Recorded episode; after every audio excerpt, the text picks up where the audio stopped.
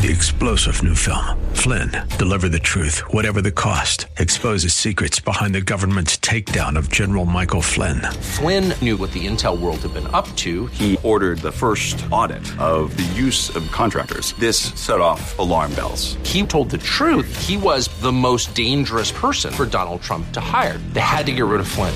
Flynn, deliver the truth, whatever the cost. Available now. Watch it today. Go to salemnow.com. Salemnow.com.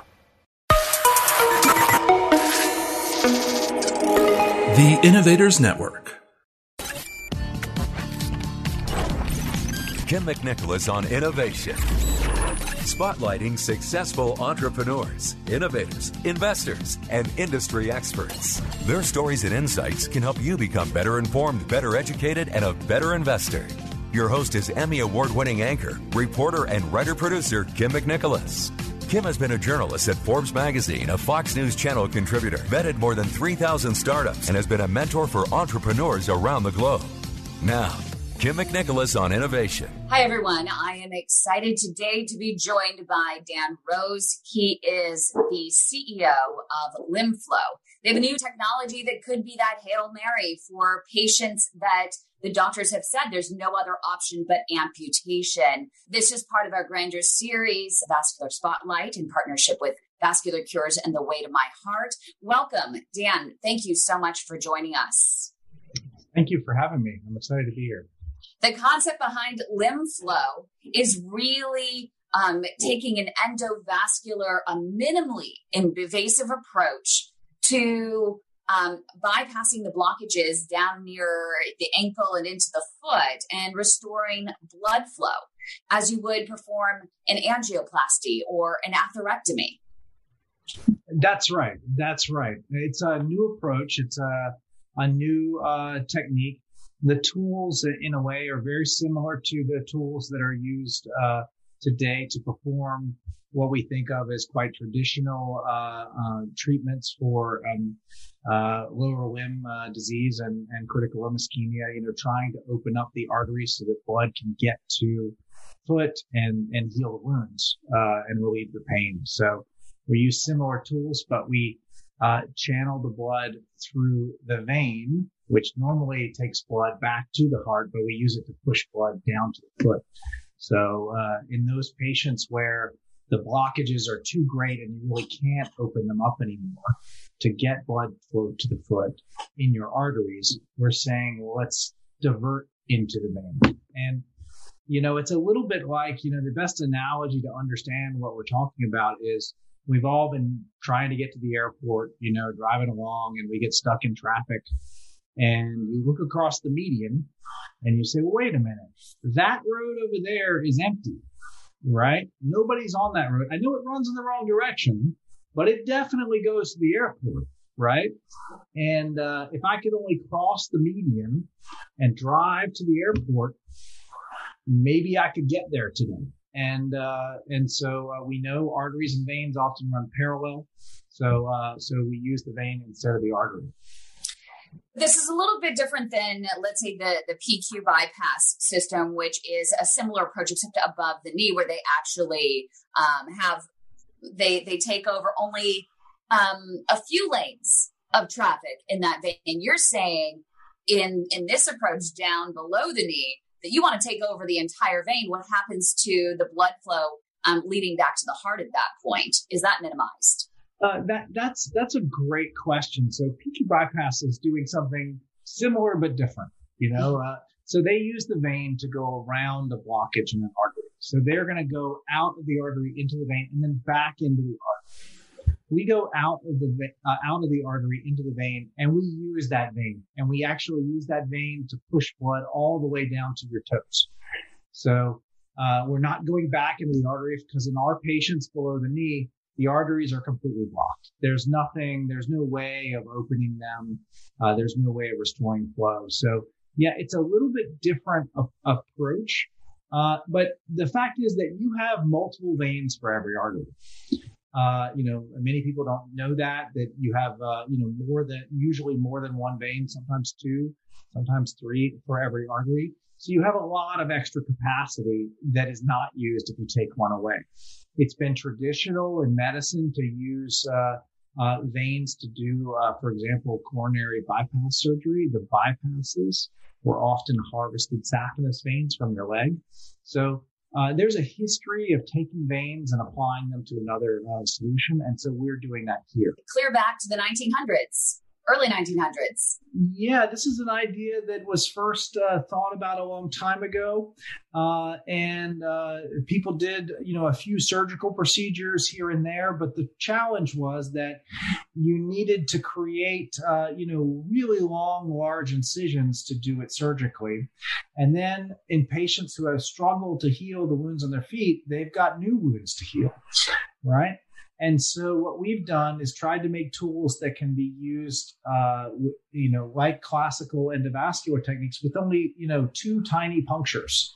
And so, uh, you know, you can really do it without creating all the extra burden for the patient and also do it rather quickly. I was talking to a doctor with uh, an organization called Modern, Modern, Vascular. They have about a dozen uh, office based labs across the country in some of the most vulnerable areas. And the doctor says, you know, they really, failure is not an option for them. They want to save every single patient's foot that goes into one of their facilities. And they have literally um, taken a manual approach, right? You were were talking to to try and restore that flow. And when I told them that LimFlow existed, they're like, "Oh my God, they're actual real tools that will help us to reduce trauma yeah. as we try and save the foot." Yeah, I mean, it's it, it's this is a, a, real privilege to work on this project because everywhere we go, uh, we we run across people that are really in need, uh, who are uh, you know really whether physicians are saying the only thing we can offer is amputation. And, you know, that's terrible for the patient. It's terrible for the healthcare system. And it's super frustrating uh, for the physicians, of course, because they became physicians to help people. And, you know, when you get to the end and you say, well, I, I can't do anything more, it's very frustrating. So uh, we're hoping to provide that kind of um, uh, final uh, solution as it were, that can get the limb reperfused, get the wound healed, and keep the patient mobile and uh, and with a high quality of life. And that's that's what we wake up and do. And in the company, we talk about no leg left behind. You know, we don't want to we want to fight for every leg. And, uh, and, and that's what we're trying to do. And this is a really good opportunity, just because with no leg left behind, I bet that's music to the ears of Tony and Derek um, to to friends who are in um, you know some groups online because Derek has um, you know faced amputation and he felt as though hospital systems really were leaving him behind and not keeping up with new technologies and didn't care about saving his foot right derek that's right that's the only option they gave me is just you know i mean they told me i had pad and diabetes and all that um, all they did was just, you know, just immediately started hacking my toes off. You know, it gave me no other choices. And I found that very frustrating, you know, because I'm, I'm tired of getting things cut off. I can totally understand. I mean, it is it is a real challenge that uh, access to care uh, for peripheral artery disease is is limited still today, and, uh, and getting to the right person who has the right skill set and and really the desire to really make the effort to save the leg is it's it's not everywhere today. Uh, you know, there are great physicians all over the country, but uh, but we can do better in terms of fighting for uh, for for lower limb and, uh, and and trying to make sure that you can keep your toes and keep your whole leg because uh, because it's critical. It's not just about losing the leg; it affects your whole life, right? And uh, and uh, you know, the longer you can stay mobile, the better you'll be. And, and you know, that's just something we know. So we got to fight for it. We do. And I, I think that this is going to be music to Tony's ears, simply that you're focusing initially on hospital systems. Hospital systems have, in the past few years, fallen behind in terms of advanced approaches to resolving uh, blood flow issues, especially in the lower extremities, you know, and then the foot in particular. And that's why they ended up turning to office based labs. But you know, really when you you talk to any patient, they think going to a large hospital is really the best place to go. And it's been counterintuitive actually up till this point where LimFlow is saying, hey, we're doing these in an inpatient on an inpatient basis, at least initially. And we're bringing these hospitals up to speed and giving them new tools to do what they couldn't do before. Yeah, I mean it's important to say, you know, so LimFlow is uh, is now uh, running a clinical trial. It's the second United States clinical trial uh, that we're running, and this one is to achieve FDA approval. So uh, in a clinical trial, you're very controlled about which patients you treat and how you follow them after they're treated to make sure that what we're doing is safe and that we can show we're having a positive effect on the patient. So we're in that process now. We're enrolling at, uh, you know, uh, 17 sites in the United States. And, uh, and our goal through that is ultimately to be able for the FDA to look at the data and say, yes, we think this is something that we can approve and can be used uh, on a routine basis. Uh, you know, one of the things that you talk about is super critical to LimFlow, which is that we really are a catalyst for multidisciplinary care. We want the, the physician who does the, the, the procedure to be uh, wedded to, really connected with the person doing the wound care afterwards, because oftentimes, you know, they're not working in concert. They're, they don't know what the other person is doing. And we really want that connection because that's when great care happens. When your diabetologist, you know, is talking to your wound care person and talking to your interventionalist, your vascular surgeon, that's where the real magic happens. And then, you know, we can get patients the right care they need and all the, all the physicians who have the expertise and knowledge can really come together to say, yes, this is the best forward, best way forward. This is the right therapy. So we're, we're working very hard at those 17 sites to kind of uh, crystallize that, to pull that together, and uh, and we see that as the path forward. And uh, you know there are physicians out there and, and office-based labs who are working in that way as well. I, I think it's a, it, important to know that you are, you know, expecting to um, move into office-based labs as well at some point, but at least for the clinical trial, starting out in hospitals, being able to follow the patient overnight, taking that extra precaution and um, seeing how the patient um, reacts in a 24 hour period is, is really important to collect that data, especially for, um, for long term. Yeah. I mean, uh, look, uh, I think, uh, you know, clinical trials are designed to really look very hard at how a therapy affects a patient. And that's exactly correct. We want to be sure we really understand what we're doing.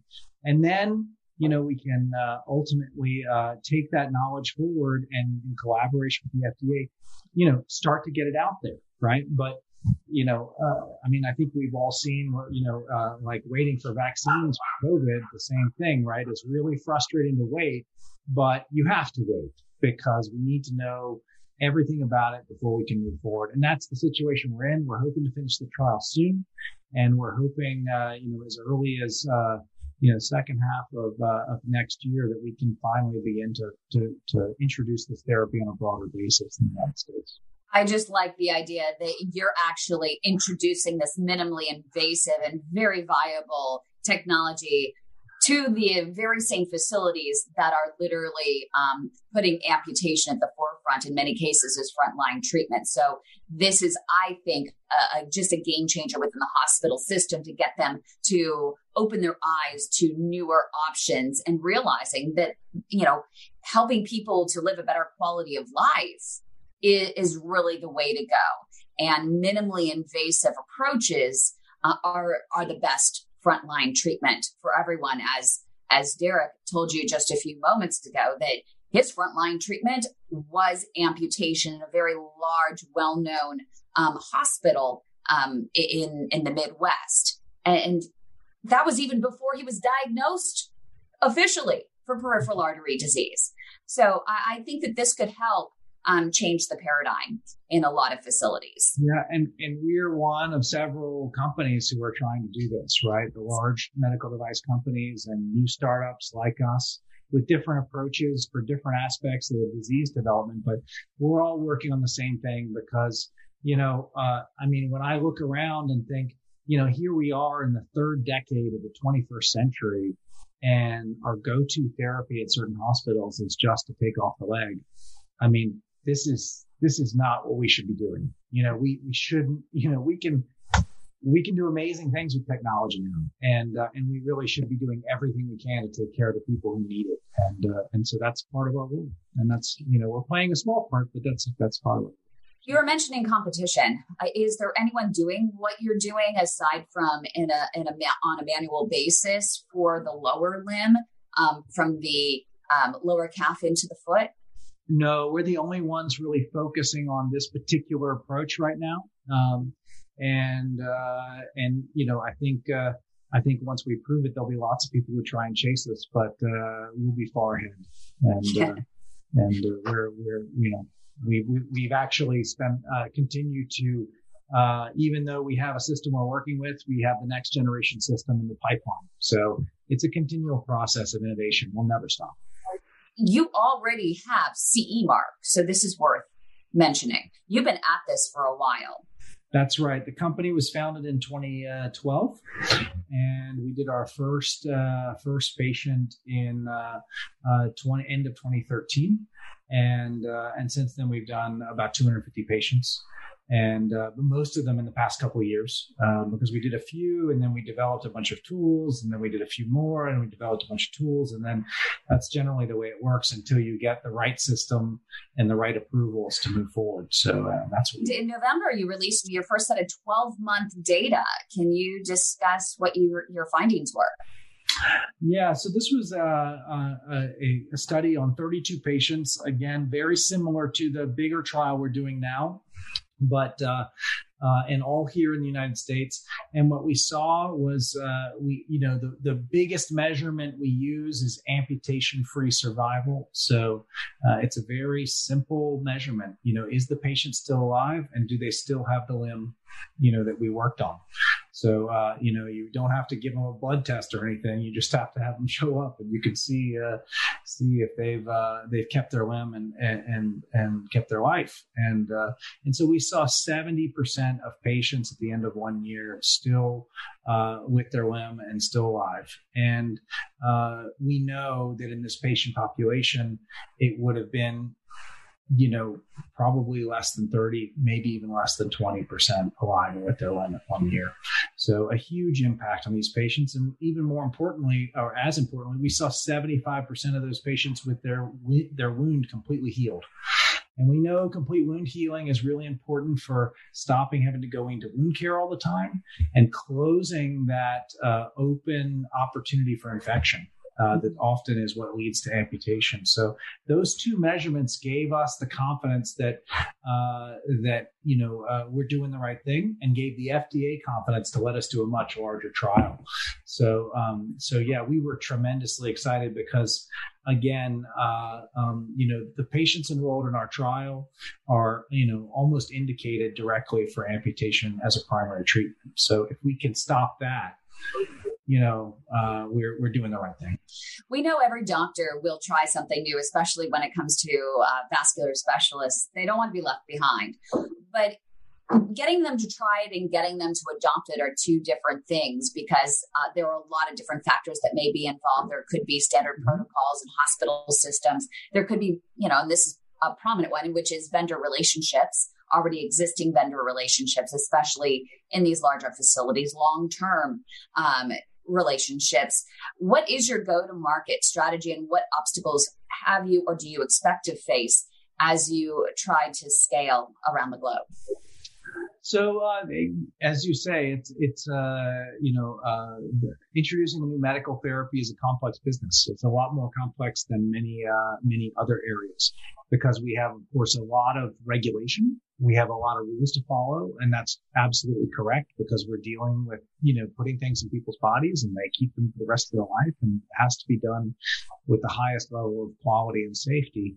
Uh, so there, there, there, are a lot of uh, training and education that involves in starting a new site, and so we plan to uh, leverage the sites that are already up and running and experience. We had about 60 sites actually apply to be uh, part of the trial, so we have 60 sites waiting to start with, uh, which you know will give kind of you can imagine at least one site in every state, you know where where someone can go and and get LimFlow.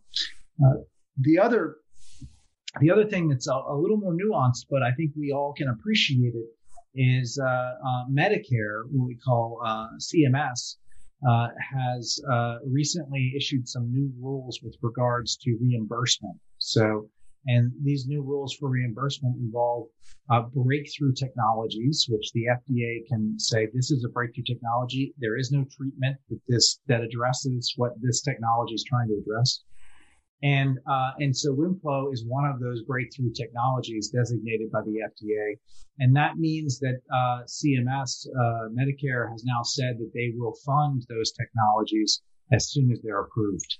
And uh, this is a major step forward. It's very new. It's only in the past uh, uh, couple years that that's been the case. So that really helps because oftentimes you have something new, but if there's no way for the hospital to pay for it, right? Then you're not going to get it because we all know hospitals have to, um, you know, they're, they they they need to uh, get reimbursed for the for the things that they do. So uh, so we feel like we've got all the pieces in place to make sure that uh, access for uh, you know the average American once we have approval is there.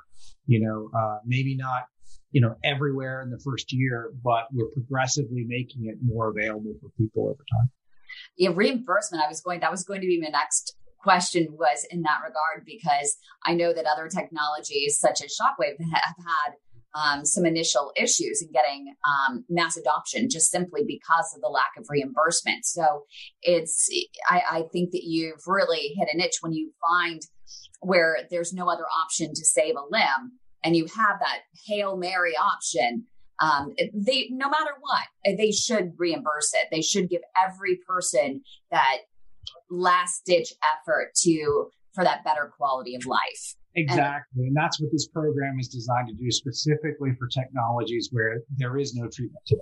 And uh, and so we really fit the bill and uh, and we're excited to take an opportunity to uh, of that new new ruling. In terms of training, and I've been a part of uh, different technologies being adopted by doctors, and I know that some doctors are more skilled at adopting new technologies than others. Do you have any interesting stories to share, um, you know, in your struggles in trying to train doctors in certain aspects? Or has there been a, a struggle with maybe a certain aspect of training that ultimately resulted or was the catalyst for maybe a change in design of your um, of your product uh, along the line. Yeah, I mean it, it's it's very interesting. Uh, you know, I, I mean, I, I, love it because it's what I do, and I've been doing it for over 20 years. So I love medical device development and procedure development, and uh, and so we have a few of those aspects with LimFlow. I mean, uh, uh, one of the interesting things is that the pedal veins, so we use the veins down in the foot, really aren't used for anything else in medicine right? They're they they're there, but doctor probably hasn't thought about them since you know first year medical school because you know unless you're looking at it every day, you know you're not familiar with it. So we have to go through teaching them or actually reminding them about what veins are there and where they're trying to drive the blood and how exactly to utilize them, which is which is interesting to play that role. Um, and we have made some pretty substantial procedure development uh, steps as part of our uh, experience. So we now uh, make our lower limb puncture actually in the foot rather than at the ankle. And that has reduced procedure time substantially just because you're working with the valves that are in your veins and not against the valves that are in your veins. So uh, again, small steps make a big difference, and uh, and training and education is a big part of what we have to do. Uh, and we will continue to learn. I mean, it's a it's a process, you know, uh, and that's true of every new technology and therapy that's been ever introduced into medicine. And so, for patients who are launching, um, what questions should they ask their doctor um, to determine if if this could be an option for them? Well, I think the most important thing uh, to do is to make sure that you get uh, if if you uh, if if your referring physician believes you have ischemia, you really need to get a vascular consult. Uh, you know, in the sense that no one should be going to amputation without getting an angiogram to see what the blood flow is in your foot because as long as you haven't had someone look at the blood flow in your foot, you can't see if there's an opportunity to improve the blood flow in your foot. And uh, Uh, it's a little bit, it, you know, it used to be half of patients going to amputation without even getting a vascular consult. I think it's a little better now, but still too many patients aren't even getting access to the most uh, simple interventions to open blood to the foot. So that's the first thing I would say is to make sure you are getting in front of a physician who can open your blood vessels. And from there, being an advanced center that really specializes in limb salvage and working on uh, lower limbs regularly and isn't just doing a couple procedures a year, but is doing hundreds of procedures a year is probably the best indicator that you're in the right place. Because the more you do something like everything in life, the more you play piano, the better you're going to be at playing piano. The more procedures you do uh, on the foot and the lower limb, the better you're going to be at it. So try and find a place that's doing a lot of lower limb work, and I think you'll uh, you'll be headed in the right direction. And that's the advice I also give a, a lot of patients overall because they go into a hospital doctor, for example, and the doctor says, okay, well, we need to go in and do angioplasty. Well, turns out that the doctor literally is only trained to perform an endovascular procedure and send the wires and catheters and even possibly an atherectomy device just to the knee. They are not trained in dealing with the smaller vessels below the knees. So I say, even though you do have, let's say, a blockage in your thigh, in your uh, superficial femoral artery, um, you really do want to think long term and make sure you do have a doctor that not only knows how to do that, but also can ensure that you have blood flow running all the way to your feet. Because no matter what, they need to do that bolus chase in the end. They need to check the runoff, uh, inflow and outflow, right? And so um, this is just, I, I think that this uh, is going to actually make um, make it almost a moot point because I think more and more doctors inside a hospital facility are going to be more aware and are not going to be want to be left behind their colleagues in terms of that training below the knee. Yeah, yeah, absolutely. And you really want to be you want to be somewhere where uh, you know again this is this is routine for them. It's very unique for you. You're only going to have it once hopefully but you want it to be routine for them because they've done hundreds and they really know what's best for you as an individual. Because everybody has you know their disease uh, evolution is a bit different. Their their anatomy is a bit different. I mean you want someone who's seen everything. Just like when you go to get heart surgery you'd really shop around if you could right? To find the best. They're not all the same, you know. Uh, I mean, they're, they're, surgeons of different capabilities, and and uh, people should be looking for uh, for sites that really are centers of excellence if they can. Yeah. Yes, and not just looking online at the bought and paid for lists of doctors, um, top doctors, because they really need to focus on discovering those questions to ask their specific doctor at their specific facility um, to determine their proven skill set, not just by reviews, not just by lists, proven skill set. Learn those questions you need to ask your doctor when choosing the right one for you. Yeah, and I, and I think that's part of uh, you know fighting for your limb, you know, and I think uh, I think the doctors, you find the right doctors, you can fight for your limb. And it's important that the patient wants to do it too, because there's a lot of compliance to therapy. That's important to take your medicine and to be compliant to wound care. And because uh, it's a collaboration, it's not going to be easy, but if you want to keep your limb, you have to really commit, you know, and, uh, I think it, it runs both ways, of course. You know. I want to turn it over before we, we finish here to Tony and Derek to see if they have any questions. Uh, hi, Dan, and hi, Kim. Thank you very much for having us today. Um, we're very grateful for you to be here, and we know that Kim has been our warrior. And I like what you said, Dan, about really knowing what the doctor does. I, I know when I got my hip replaced, I remember my uh, surgeon saying to me specifically, he looked in my face and said, This is all I do. He was letting me know this is what I do on a daily basis, you know, and I, I did my research on him. I do have some questions though. Um, one of the questions is being a diabetic, um, a lot of diabetics, including Derek, has microvascular problems and some venous insufficiency problems. And I'm mm-hmm. wondering how the LimFlow would work with someone in a case like that. So that's that's really interesting. So I had this question earlier today from actually uh, quite a well-known uh, cardiologist uh, who was asking me about venous insufficiency. So um, we have we need to answer those questions in the clinical trial. Um, you know, it's important for the veins to be healthy. Uh, you know, uh, for, for treatment with LimFlow. Oftentimes, you know, the lower limb venous uh, disease is a little bit different than upper limb uh, venous disease, so above the knee and below the knee. Most of our patients, despite having uh, um, you know, really, uh, really advanced disease in their arteries don't have any venous disease.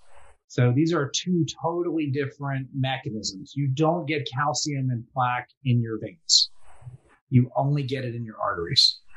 Okay, so normally we're dealing with a healthy venous structure and a very diseased arterial side. So uh, this is, you know, uh, again, I, I can't answer that without seeing all the clinical data at the end. But normally, that's one reason we've decided to use the veins is because, as I described with the analogy of the the the uh, you know highway, that side is is open and and relatively uh, available to be used.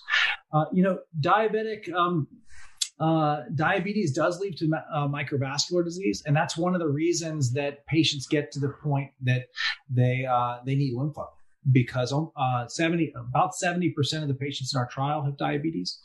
And so uh, it's quite a common uh, underlying factor in why their disease has advanced to the point it, it has. And we've again had had uh, you know as, as we talked about with the one year data from promise one very uh, a lot of success so far in those in those patients so you know it, it's interesting that you mentioned um, tony venous insufficiency uh, because i have it and they said i just have a few faulty flaps and I, i'm curious if someone has just a few faulty flaps um, that would make it easier for LimFlow, I would think, because um, you have to go in there and you have to take out those flaps, right? When you when you want to um, change from outflow to inflow. Yeah, so I mean, we we do have to remove uh, in the vein we're going to use. We have to remove the valves, which you know keep blood from going, uh, uh, you know, running. You know, your uh, what's the best analogy? So your foot, the vein in your foot acts like a pump. So every time you take a step, you're squeezing that vein, and the blood is being pushed up towards your heart but the valves keep the blood from flowing back down. So as you go up, it's like a ladder. So at every step, there's another valve that keeps the blood constantly moving up. As you press, as the venous system squeezes, the blood goes back to the heart, but it can't go back to your foot, right? Otherwise, we have like, you know, giant purple feet. Uh, so um, uh, when you have some venous insufficiency, some of that blood can go backwards. And so in order to make the blood go all the way down to the the, the foot, we essentially use what's called a valvulotome to destroy those flaps, those valves. And, and so um, that's a key part of what we do. Having, you know, one or two be insufficient wouldn't really make a big difference in the complexity of the procedure. Uh, but, uh, but yeah, it's a, it's an important aspect of what we do is taking out those, those valves. Is there any uh, protein that can adhere to the catheter or the stenting that's put in that would block that after you've opened it up? You know, like yeah. maybe. So for sure, LimFlow is a stent like every stent, right? And when you put a stent in, your body responds to having a foreign object in, and typically it grows over over top of the stent. It, we call it endothelialized, but you can imagine it puts a a layer of cells to cover the stent because it doesn't like having objects exposed to blood flow right? It wants a smooth surface so the blood can flow right past it without causing thrombus, adhering, uh, and and you know causing something that would cause you a problem later on. Uh, so you know, LimFlow stents have, have a good track record uh, with this, but it's something we're looking at in the study. But we are no different than every stent in the sense that uh, you know that's a that's a biological process that uh, you know just occurs whenever you put a blood uh, uh, put a device inside the body. Have you thought to maybe try a DCB inside the, the stent after the procedure? Just a little DCB in there. I don't think that they're they're mostly above the knee though. For they're the approved for, but there's no DCB approved for use below the knee right yeah. now. But typically, if there is a problem uh, um, with some uh, stenosis, as we call it, some uh, clo- uh, um, how would you say, increasing uh, obstruction, you know, narrowing of the vessel. We just go in with a normal, normal balloon. And, uh, you know, just like an angioplasty, classic, it's classic angioplasty. You just blow it up and open it up a bit and, and restore the blood flow. I see the world's smallest DCB in your future to go down there. That's a whole nother project, you know, and uh, hopefully I'll get on to the next one after we make this one a success. But yeah, and uh, and there's some great tools coming down the coming down the pike, uh, you know, and lots of people are making heroic efforts to develop new technology in this space. So uh, and every little bit helps, you know. And your your final question, uh, Tony. Yeah, I was wondering about the Medicare part of it. I know you said that they would be uh, reimbursing the hospitals, but I know um, you said that they you'd be doing it in some outside facilities. Would they be covered as well? Like if if we had to go to an outside facility? Ask some really smart questions. I have to say these are these are these are good ones. And uh, uh, so right now we focused on inpatient because that's where our trial is being done. What we're now starting to focus on how we would make that available or try to agree with with CMS to make it available for treatment and outpatient. Uh, but that's a that's a complex thing around what the indication for the patients is, and obviously working with the government to uh, establish reimbursement is is often a multi-year, really long process. So, uh, but we're working on it. We certainly want to make it available where it's appropriate uh, and in line with the uh, approvals we have. But uh, I think uh, you know there's a big move uh, just in general within medicine to do more things outpatient. You probably see this all over, and the unfortunate experience of the pandemic has accelerated that. Just like we're talking on Zoom now, you know, I think. Uh, hospitals are quite eager to, to to move things outpatient as much as possible. Uh, so I think I think it's something we'll see in the future for sure. Thank you so much, Dan. Um, we really appreciate your efforts in, in trying to save a life and limb. And the next steps beyond that is really overall long term, you know, patency and durability. Um, those are going to be interesting studies going forward to see if this is something that um, can be as durable as, as some invasive bypass procedures um, in in the long term. Absolutely, we we'll look forward to producing the data, and we're uh, we're really excited to see the results and uh, and to take this forward. This has been Kym McNicholas on innovation. Connect with Kym on Facebook forward slash Kym McNicholas or email kymmcnicholas at gmail.com. And join us again for Kym McNicholas on innovation. This show is distributed by the Innovators Network.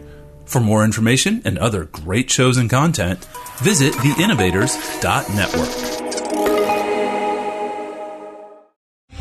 Three star general Michael J. Flynn, head of the Pentagon Intelligence Agency, knew all the government's dirty secrets. He was one of the most respected generals in the military. Flynn knew what the intel world had been up to, he understood its funding. He ordered the first audit of the use of contractors. This set off alarm bells. The explosive new documentary, Flynn, Deliver the Truth, Whatever the Cost, and covers the facts behind this scandal. Flynn told the truth. He was the most dangerous person for Donald Trump to hire. I find out the worst enemy that I'm going to face in my life is right here in America. They took my assessment and they wanted me to change it. And I was like, I'm not changing it. They had to get rid of Flynn with in depth interviews, archival footage, and never before seen personal records of the man behind the headlines. I just felt like I was drowning. Flynn, deliver the truth, whatever the cost. Available now. Watch it today. Go to salemnow.com. Salemnow.com.